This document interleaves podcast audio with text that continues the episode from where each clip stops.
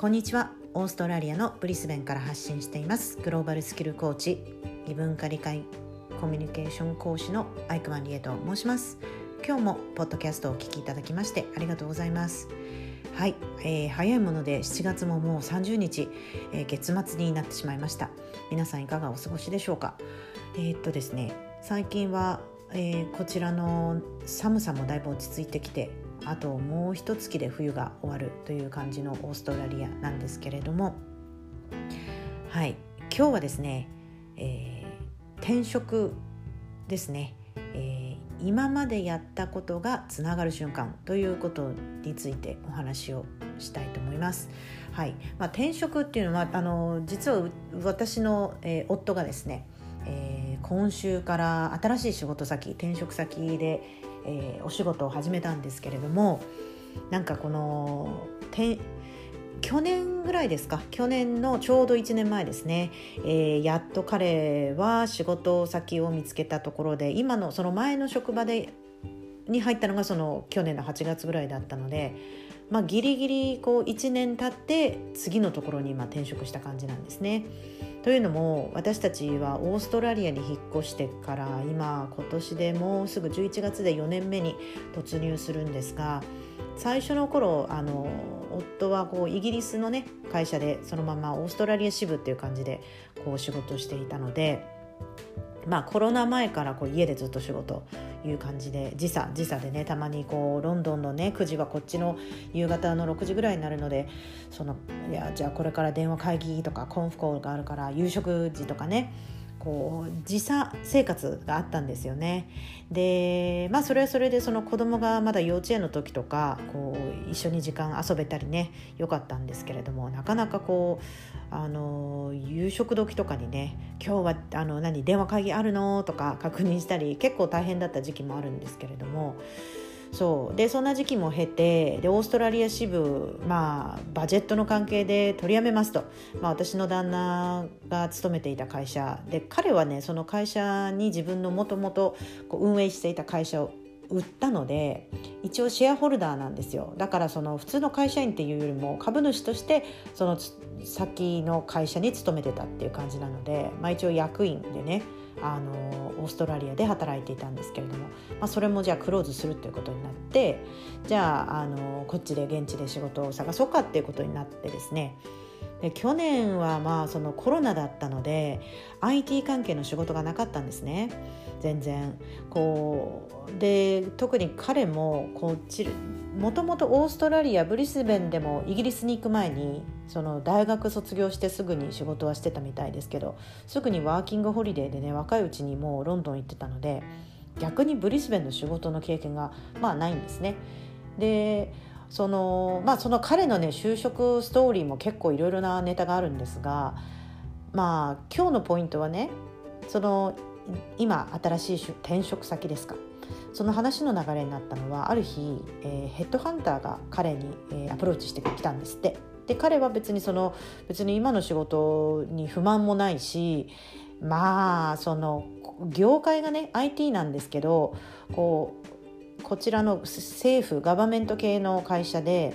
で結構航空業界なんですよその飛行機のあの飛行機が飛ぶとまあその航空税空港税みたいなのかかってでそういうなんか飛行機関係空港関係のね、えー、お仕事だったんでガバメント系ということで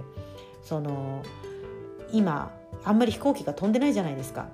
で昔はすごくなんか潤っていた会社なんですけど今コロナのせいで飛行機も飛ばないし業界というか会社的にいろいろと資金繰りがこう大変ななんだボーナスも見込めないし給料アップも見込めないっていう感じだったのでうーんってモヤモヤしてたんですけれどもまああとは何て言うんでしょう結構フレキシブルだし働いてる人もいいしっていうことで勤めてはいたんですね。である日この何でしょう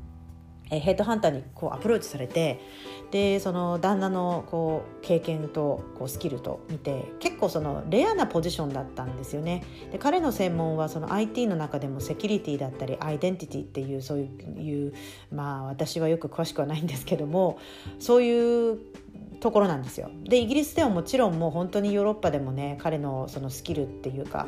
あの経験はあのもう何ミリオンのプロジェクトだったり銀行とかもうすごい大きなプロジェクトをやってたんですね。だからブリスベンだと規模的にそんなに大きいあの経験が必要な仕事もシドニーやメルボルンに比べてないしっていうことであとお給料もね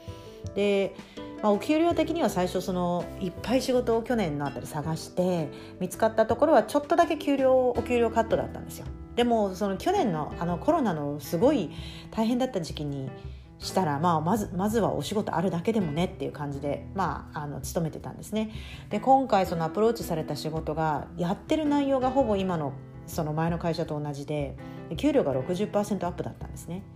でそこの大きな違いは前の会社は正社員だったんですよ。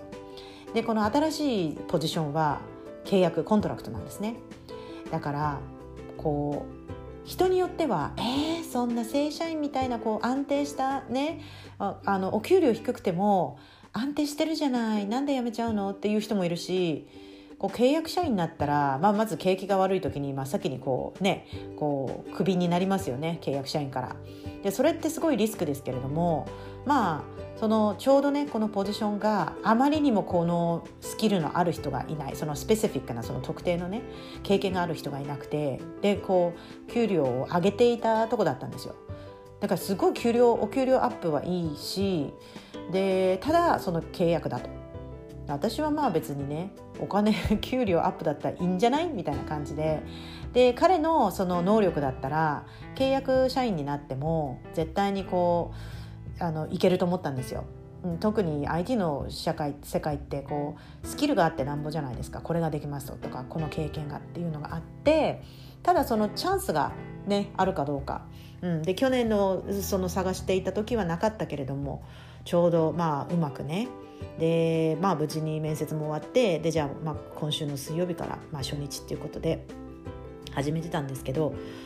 その一連の流れでねなんでじゃあそんなラッキーなで自分で仕事探してなかったんですよ。別にここの会社が嫌だからちょっと転職したいなっつって転職活動したわけじゃなくてヘッドハントされてっていうのがまたすごいですよねって思ったんですよね。でそのヘッドハントした人ももともとは彼がその去年転職活動していた時になんかやっぱりみんな IT の人とかってレイオフされるじゃないですかこのコロナの安定しない時期に。でマーケット的にすごくたくさん何て言うんでしょう仕事探してる人がいたんですね。で彼もたくさん仕事を応募してでこうリクルーターの人にねこういっぱいフォローアップの電話するわけですよじゃあこのポジションを今さっき今日送ったけどつって言って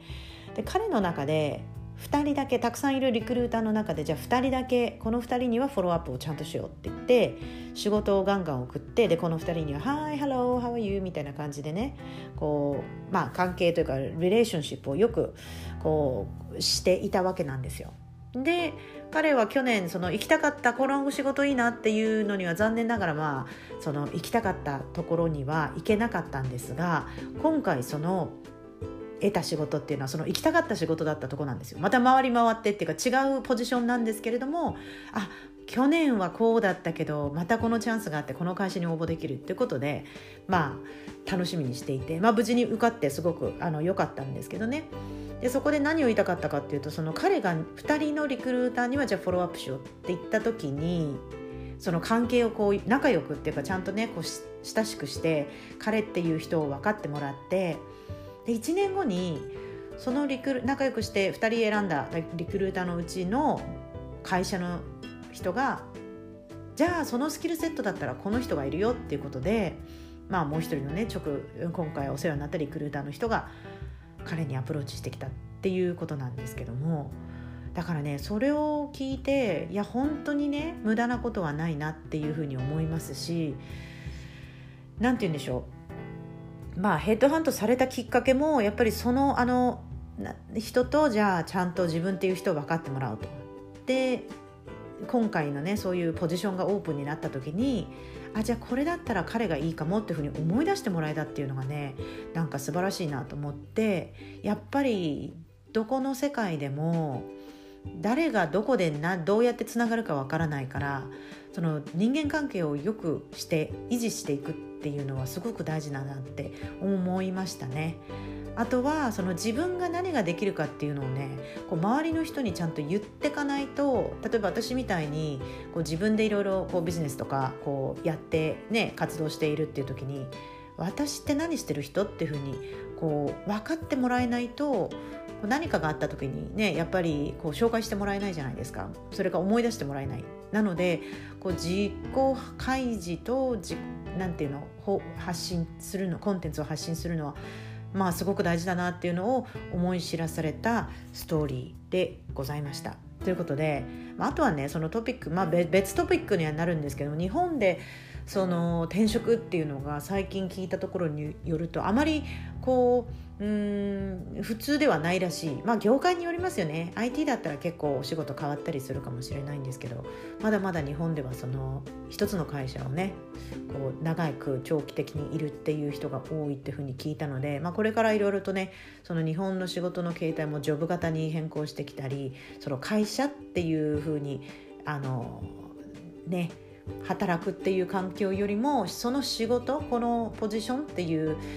ことでお仕事が見つけられるような風な流れになったらねやっぱり個人のスキルが大事になってくるしそこでどういう仕事をしたかっていうのが測れるじゃないですか。